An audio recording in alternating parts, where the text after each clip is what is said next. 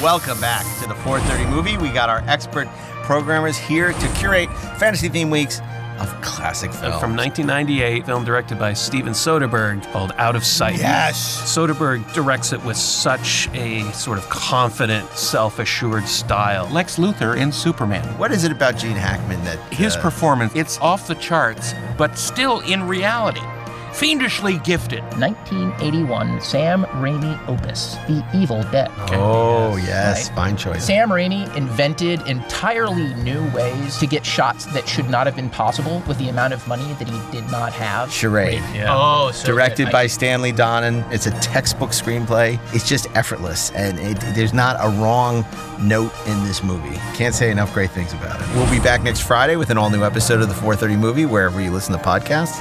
Join us now for the 430 movie.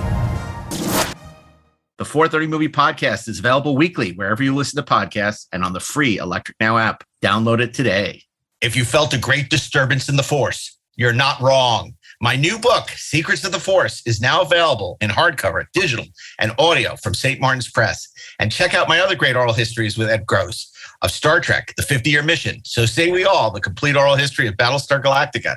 And nobody does it better, the complete oral history of James Bond and Spymania all available in hardcover, paperback, digital, and audio wherever you buy your books. Hello and welcome to Best Movies Never Made, the podcast where we talk about interesting and infamous movies that never made it to or through production. Most of the time, the movies you're trying to make don't get made. like four of them may happen, one of them may happen, none of them may Yeah. happen, and I'll be attached to three more things by end of summer. turn the script into something resembling like Unforgiven with Conan. Yeah. Sadly, the rights expired and the whole thing just like went away overnight. New episodes will be available every other Monday. We won't see you at the movies. Best Movies Never Made, as featured in Entertainment Weekly, is available wherever you listen to podcasts and on the free Electric Now app.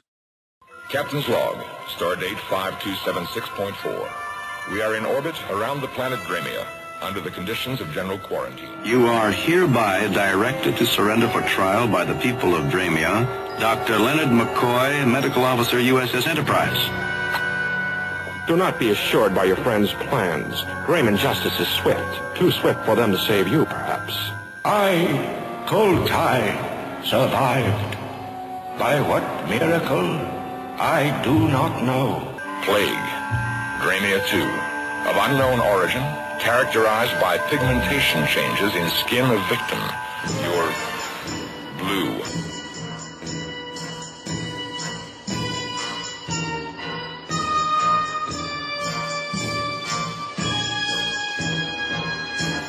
Ship will self-destruct in order to protect other beings from the disease on board.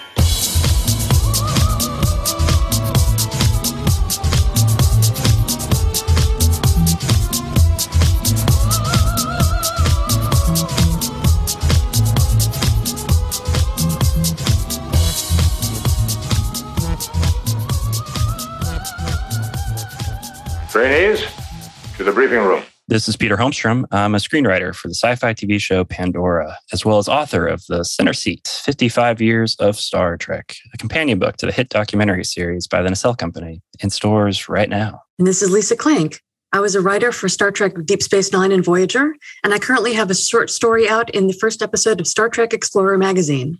And this is the Trexperts Briefing Room, where industry professionals curate audio commentaries with the creators, creatives, and diehard fans of the Star Trek franchise. We live in an era where trust in science is low, while the need for science is very high.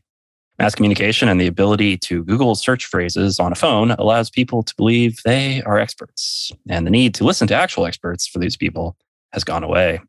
On a more positive note, Star Trek has served as an inspiration for nearly four generations of scientists, activists, and people who are out there making the world a better place. And hopefully it will continue to do so for many years to come. This is largely because science fiction could sneak in morality tales that were pertinent to the era under the guise of alien races and far off galaxies. While the original series was often hampered by budget or just limitations of live action, by the time of the animated series in 1973 and 74, alien life and the splendor or devastation of the galaxy could be highlighted. Joining us here today in the briefing room is one of the many hardworking people who helped bring the animated series to life for filmation in the 1970s. He was the director for every episode of season two of the animated series, as well as working as an animator and director for He Man and the Masters of the Universe, Sabrina the Animated Series, The New Adventures of Gilligan's Island, and many, many others. Bill Reed is here in the briefing room. Thank you for being here. Thanks. Good to be here. So, Bill, tell us how you first got associated with Star Trek. Oh, I had worked for Filmation uh, starting in uh, 1967, and I had been with them for all those years. Uh, let's see, 67 to uh, 73, I think, uh, Star Trek started production, 72, 73. And uh, I was, then I was animating. I was an animator. I worked on some of their stock scenes and, um, you know, just one, one of the regulars. And um, Hal, Hal Sutherland was the, the main director. And he asked, he asked me if I would like to start directing as I was an animator at the time. And I said, sure. So I directed a couple of uh, couple of things before the Star Trek. I think one of them, as I remember, was Lassie and the Rescue Rangers, and um, another one, uh, which I can't remember off offhand. But then um, the studio was so busy at that time that uh, he had done the first the first uh, year, I think there were 13 episodes. Uh, 16. How many? 16 episodes. 16. Yeah. And he had, he had pretty much set up the whole uh, the whole system, uh, the stock backgrounds, the stock um, uh, characters, the the main characters were already done in in stock form, which means that they could be used over and over again and they had the uh, the close up, the um, mid size character, which would be uh, full full figure, and then the uh, uh, long shot. And these were all used over and over again as the walks and runs and um, stuff like that. So it was pretty much set up for me uh, when he asked me to do the second season. I forgot the other shows that he had gotten busy on, but uh, the studio was so busy at that time that he, he just wanted to get on with some of the other stuff since he had already set up the Star Trek. So it was kind of a breeze for me, except I was young. I was 30 years old. Uh, I really didn't know what the heck I was doing. Hmm. So basically, I mean, not having that much experience uh, in the directing part, so it was a real learning learning experience for me. Now, were you already a Star Trek fan? I was, yes. Um, I we had watched, you know, the the Star Trek. I guess there were two two seasons of Star Trek to begin with. Uh, three seasons altogether. Three seasons, yeah. yeah. I enjoyed it. It was fun, and then you know it just went away. And uh, when when uh, Filmation got the uh, the franchise to do these animated things, I thought, well, well, that would be fun mm-hmm. with with the original characters for, as the voices. I know Filmation's output uh, for so many it was just so immense. Your resume is is longer than teams of people's altogether. You've worked on just so many shows and a diverse uh, a range of, of shows as well. Um, you know, where would you say like Star Trek ranks for you in terms of like the other projects that you've worked on? You know, when uh, when I uh, had gotten to the end of, of Star Trek, I was not a fan anymore. I didn't like it. That's fair. I, I, was sick of it. Put it that way. That's and, absolutely uh, fair. hey, I'm being, you know, just telling you the truth. Appreciate it. Uh, but uh, yeah, I, after after Star Trek, gosh, we did uh, we did the Archies, which was fun. I love love that. There was um, the Cosby Kids, uh, Fat Albert and the Cosby Kids. That was a lot of fun. And along with uh, several other uh, series. After a while, I, let's see, I started working for uh, Grant, Grantray-Lawrence, um, a different studio, which I suppose I shouldn't mention. Um, I worked for them for two years after after that, after the uh, uh, Star Trek thing. And uh, in 1981, I think it was 82, I went back to Filmation and um, they were doing, um, they were just starting up the He Man, the He Man series. So I got in on that, and uh, in '84, uh, I, see, I I did a lot of freelance stuff. So uh, I was working for different studios at, at the same time. At, at one point, uh, see, I really started freelancing in 1988. And at one point, I was working for three or four different studios at the same time because I was working at home. You know, I would just stockpile the work and get to it as you know as it came in. And I was able to uh, uh, time. I was doing uh, animation timing. I was able to time a whole, a whole twenty minute show in um, four days. So I mean, it paid pretty good just to just to do the, those that one show. So you know, I was able to do two shows because nobody was looking. you know, I had to work. It was just, you know, stacking up there. So I made a whole bunch of money from 1988 until uh, I retired in, nine, in 2008. Mm. And uh, all, you know, it, it all goes back to what I learned from Hal Sutherland working on Star Trek. I, I cut my teeth in the, uh, you know, the animation timing and directing part of, of uh, of the animation process. That's fantastic. Well, let's talk more about it as we get right here into the episode. Uh, listeners out there, today we are watching season two, episode four of the animated series titled Albatross. Available to stream on Paramount Plus or at any time on the excellent Blu ray releases from a few years ago. Definitely pick those up. Uh, but before we get into the episode itself, let's go down that syndication sizzle reel. We have one instance of medical aid to stop a deadly virus, one doctor arrested for genocide from a previous instance of medical aid, three roles played by James Doohan, one instance of the dreaded Starfleet General Order 6, eight blue Starfleet officers, one Vulcan nerve pinch, and one Aurora to solve all the problems. Vulcan salutes have to go to the head of Filmation, uh, Lou Scheimer, for providing the voice of Demos, DeForest Kelley and Leonard Nimoy as Dr. McCoy and Spock, doing their best to bicker, even though it's clear their recording sessions took place at different times and different spaces. And Bill Reed for directing this episode, The Star Trek Way. Warp 6 in three, two, one, engage. So, Bill, do you remember the genesis of this episode, where the story came from? Uh, I do not. I will tell you. this episode was uh, written by Dario Finelli.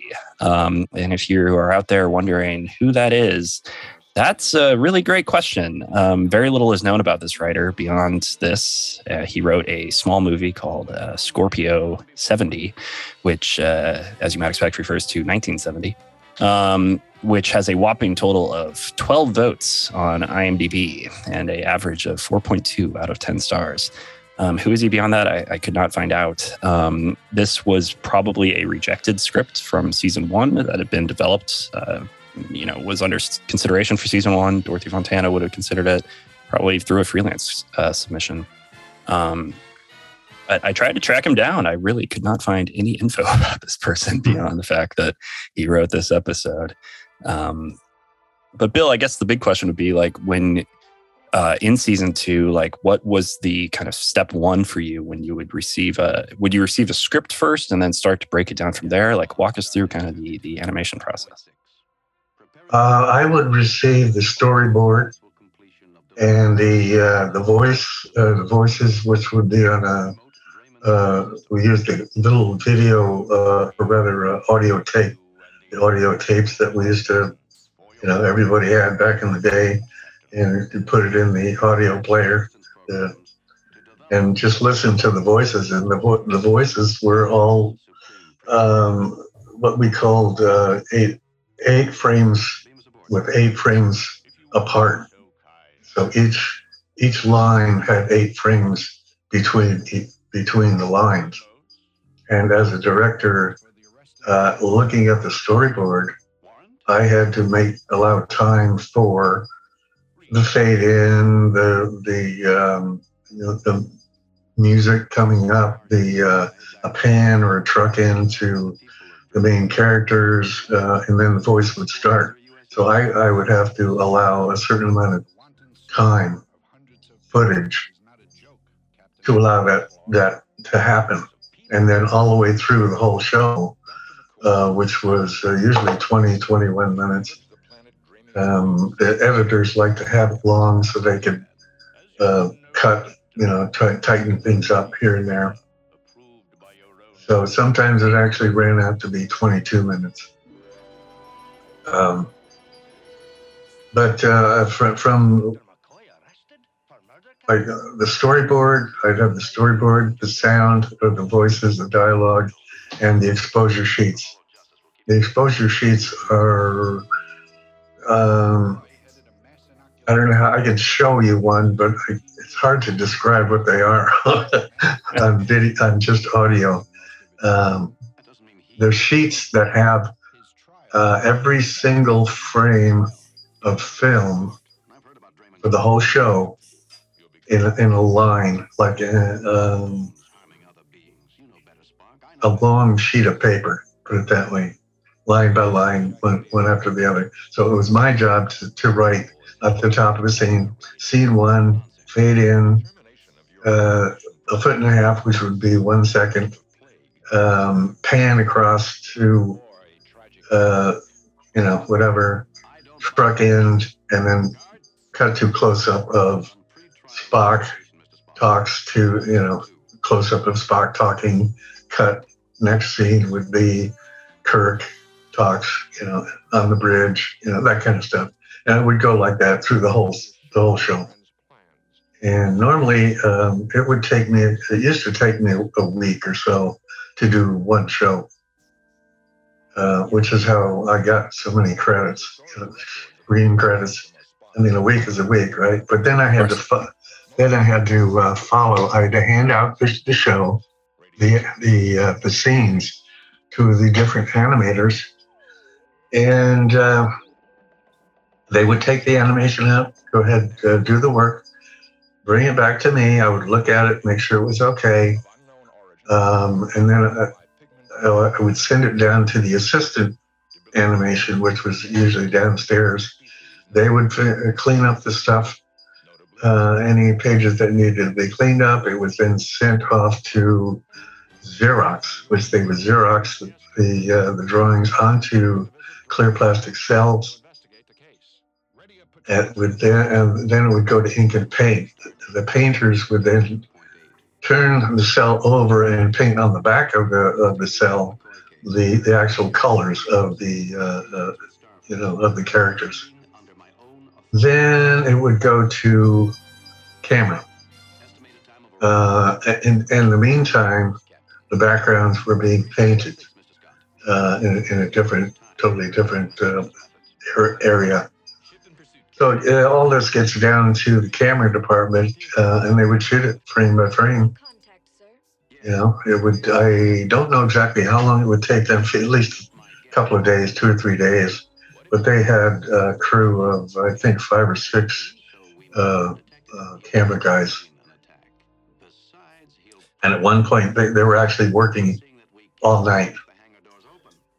Yeah, of course. I mean, I have to imagine like that's them taking individual frame shots of of you know to make it all stream together into a, a you know 35 millimeter print. Yeah. So that would be quite a, quite a time consuming process. Yeah, there were uh, 24 frames per second. Yep. So in 22 minutes, uh, that's a lot. a lot of frames. a, lot, a lot of frames. But, uh, you know, uh, not every one of them had actual animation in them. For sure. Uh, there were a lot of uh, held scenes. Uh, a, a, pan of a background is just one. It's just the uh, the actual background. But the, the camera guy would have to uh, move it along on the bed, on the camera bed, you know, frame by frame. Yeah. And stuff like that. They, the camera guys did a lot of work. You report to the Federation. Yeah, I can imagine. Um, here we have one of the moments in the animated series where Kirk gets to be a little mischievous. It's a common occurrence in the live action version, but uh, animation, I suppose, just because of the time constraints and the nature of it, it uh, usually was played uh, very quickly and you're, you're, getting right down business. But here he's being a little bit of a trickster, so that's always nice to see. Um, I was just going to ask if you had any input into like the character design uh, of like these aliens. No, I wish I did because I don't like the characters. I thought they're kind of ugly. You know, they were ugly. some some of the episodes had some, had some good characters, but uh, these in particular, uh, not not well designed. I didn't think, yeah. but I, I did not have a choice in that. Uh, the the people that that uh, okayed all that was Hal Sutherland and Lou Scheimer. And by the time it got to me, it was all set. You know, the characters were set, the voices were set, the story was set, and I, I could make changes in the story um, if things didn't make sense, uh, which I did many times. Um, and you know, it's just a matter of changing the storyboard to uh, to you know to make to make to make the, the story flow better than than uh, what I saw as as really not flowing at all, but that you know clunking along, and I hate that. I hate that. I'm a real real stickler when it comes to let's move the move the story along. Mm-hmm. Yeah, I have to imagine what you mean is. Uh, uh, adding something or taking something away visually, I, I, don't imagine you could call up William Shatner and be like, "Hi, we need you to come in and record some more lines or something." Like no, I had nothing to do with that. Absolutely. You are Dramian. The distinction here is between. This is one of the great uh, elements of animation as well. What we're seeing here is a desolate wasteland of an alien planet. Um, you know, in the live action days, the best you could do was uh, maybe you could pay for a matte painting, but by and large, uh, you would be in a room, it would have some disarray in it, and then you'd have to talk about the fact that outside it looks like a, a wasteland. Or you'd find yourself in a cave. Or yes, the, the ever present cave sets. Yeah, this is gorgeous. It's almost as if really nice. Yeah, they had some they had some really good uh, backgrounds. I will say. Yeah.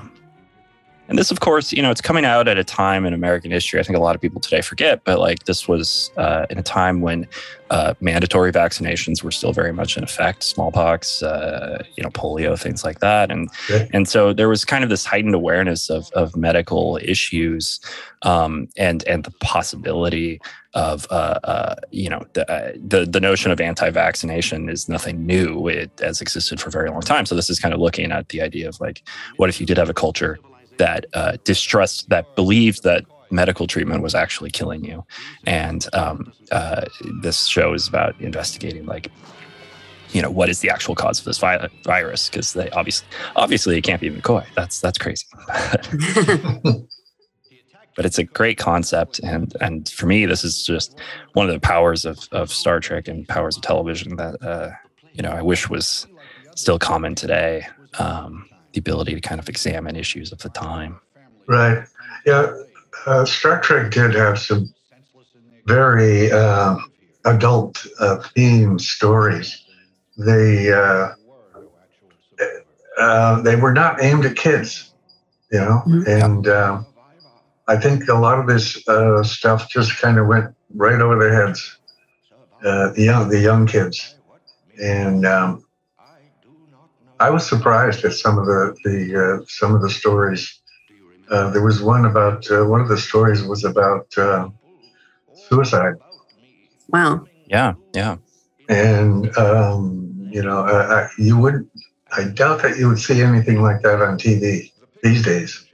Yeah. You know, they all they all had something very adult to say.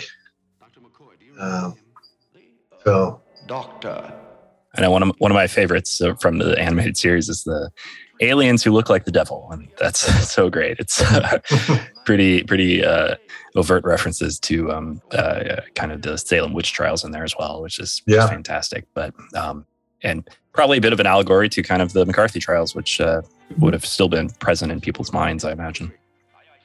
Yeah, about that. Yeah, yeah. for sure. So, do you watch yeah. any of the current Star Trek series? No, I haven't.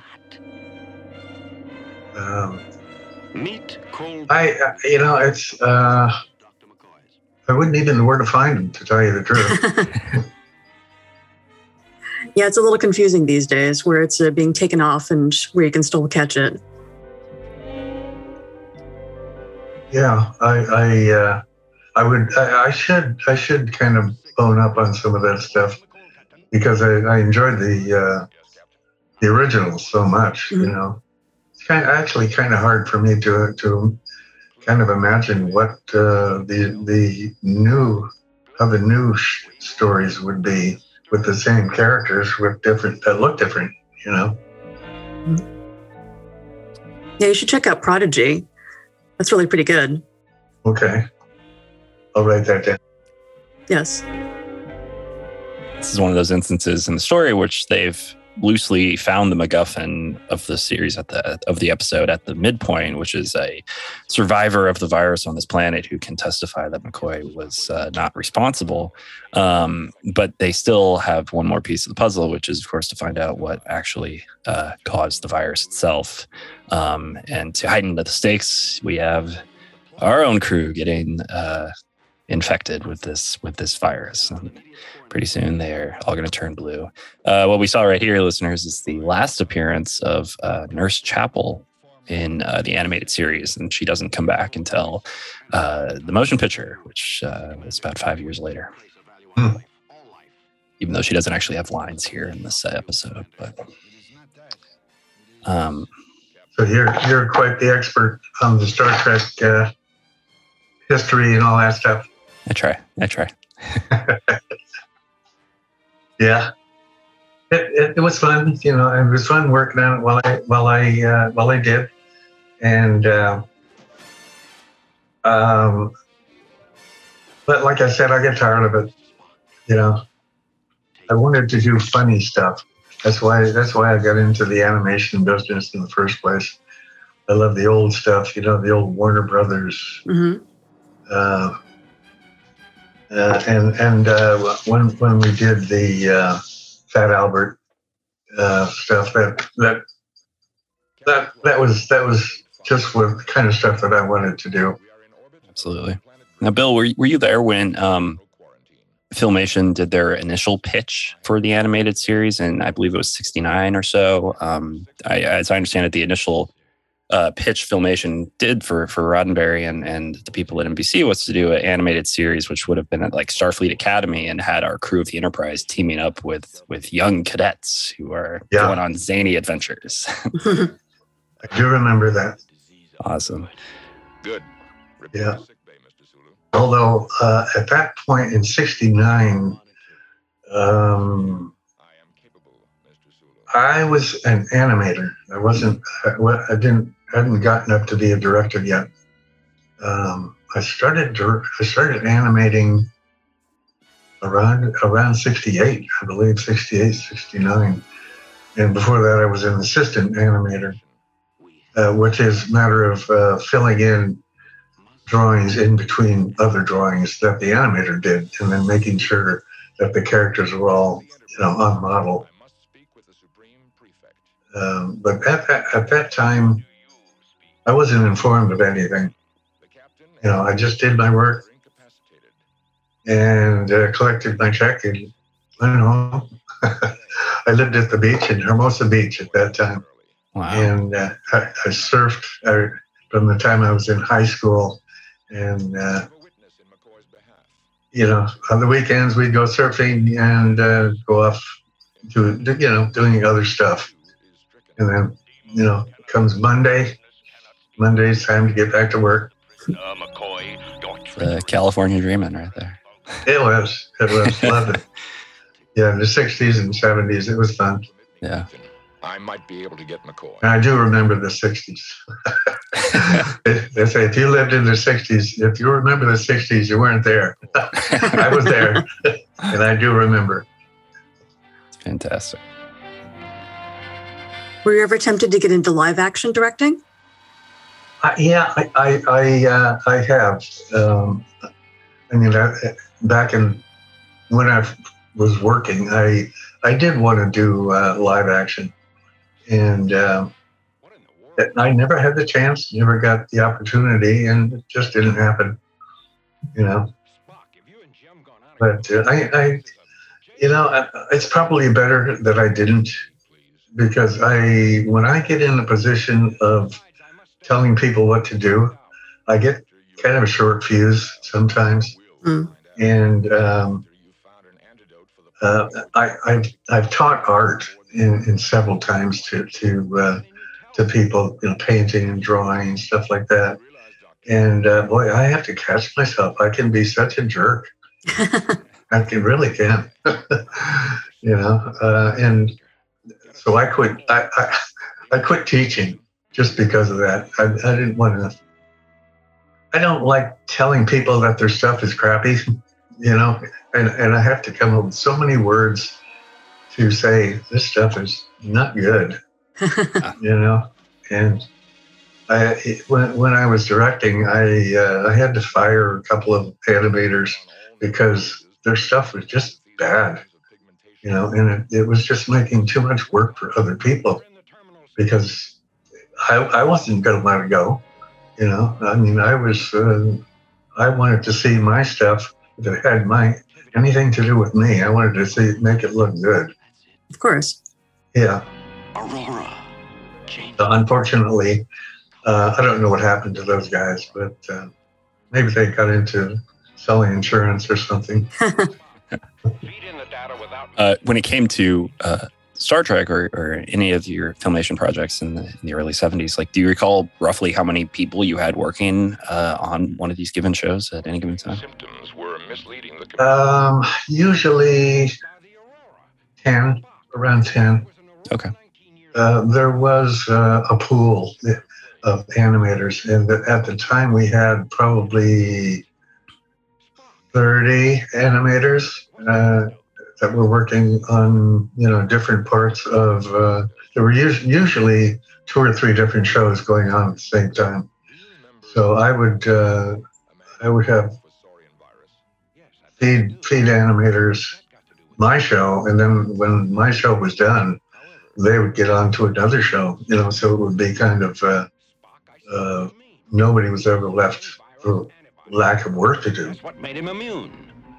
Um, but yeah, Absolutely. And and like when you would have, yeah, as you talked about, you know, the kind of the last stage was to have the camera people, uh, you know, photograph an episode, uh, put it onto film reels. From there, was it a, uh, did you have screenings at that point or was the screening process for, you know, the higher ups, so to speak, did that come beforehand or was the time crunch just so much you were just sh- shipping this stuff right out to the, to the no, no, we, we did look at it. We we uh, we went over it for uh, retakes. Mm, we called it the retake, uh, and we were shown. This was after they had, the editors had cut it all together with the dialogue, no music, you know, no sound effects, just the dialogue and uh, and the the uh, animation. And we would go through it, look for mistakes, um, and. Um, call for retakes on certain scenes that looked bad. Uh, you know, there were mistakes made in either the truck in or the uh, the pans or the. Uh, at that time, uh, we worked with, like I said, cels, the the cels and uh, the camera guys. Uh, if somebody was talking, one of the characters was talking, sometimes the mouth would move to the side of the guy's face and then back to to his, his mouth and continue talking.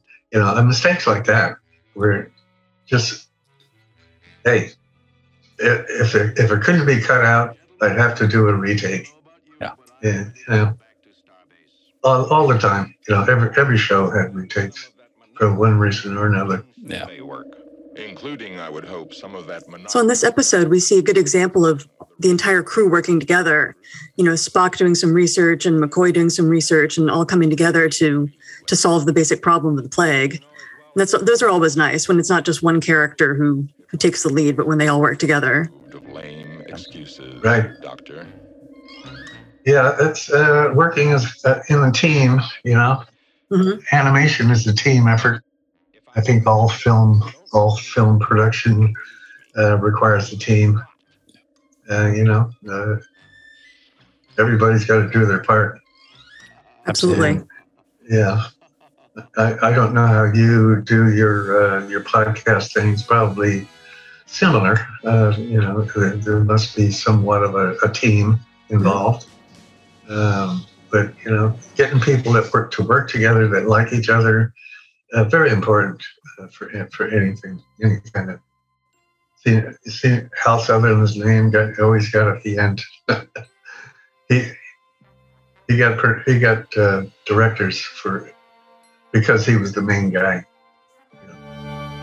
Yeah, that's another that's a bit of trivia out there for listeners. Like for the first run and for a long time, uh, you weren't credited as a director on on the majority of season two, and it was only with the DVD release that they were able to fix that and and put your name as director for season two.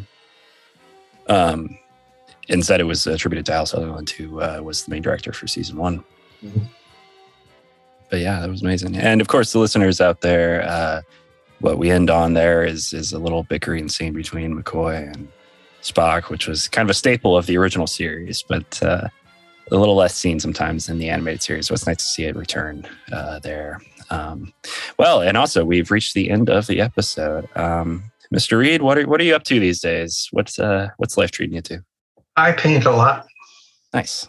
a lot of painting, and uh, I, I go out plein air painting, or uh, if the weather's bad, I'll, I'll work from photographs, and uh, I'm involved in uh, uh, different uh, art groups and you know stuff like that. So I continue my my art journey in, a different fashion, which was was you know which was kind of uh, hard for me to get over the drawing because drawing with a pencil is much different than painting with you know it's a totally different way of, of looking at, uh, at an image or conveying an image of 2d 2d image to uh, to try to make it look three dimensional but uh, I've, I've been doing it i've been painting since around 2000 so it's been about 20 years since i started painting and I retired in 2008.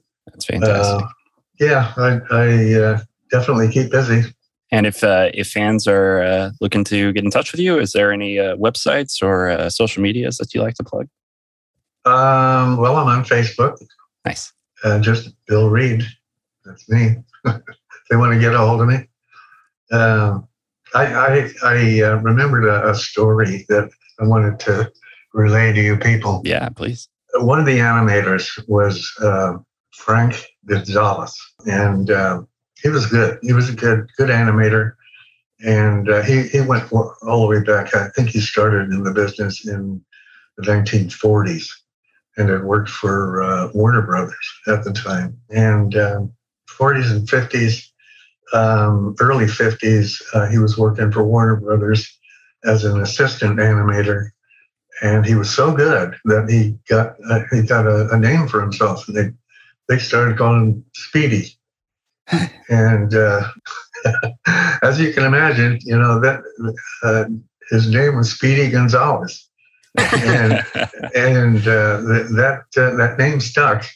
And uh, I think it was Friz Freleng was the head of the Warner Brothers Shorts in, in those days that came up with the idea of doing a little uh, a little mouse who uh, his name was Speedy Gonzales. He was so fast that uh, he could outrun any cat, you know, and and that's how that Speedy Gonzales thing started. Wow. I That's knew amazing. Frank. yes, all started with Frank. Uh, that is fantastic. I uh, that's such a good story.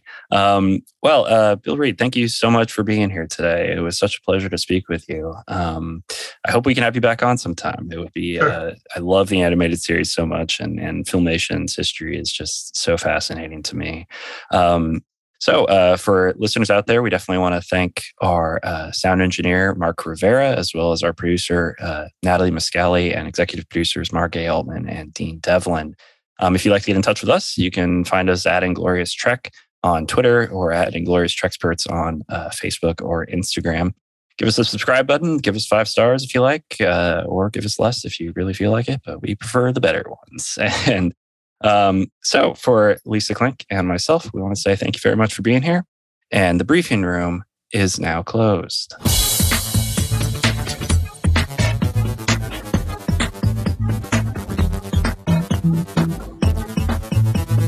Scott, would you repeat what you just told us? About an hour ago, the bridge control started going crazy. Levers shifting by themselves, buttons being pushed, instrument readings changing. And on my monitor screen, I could see Mitchell smiling each time it happened, as if his ship and crew were almost a toy for his amusement.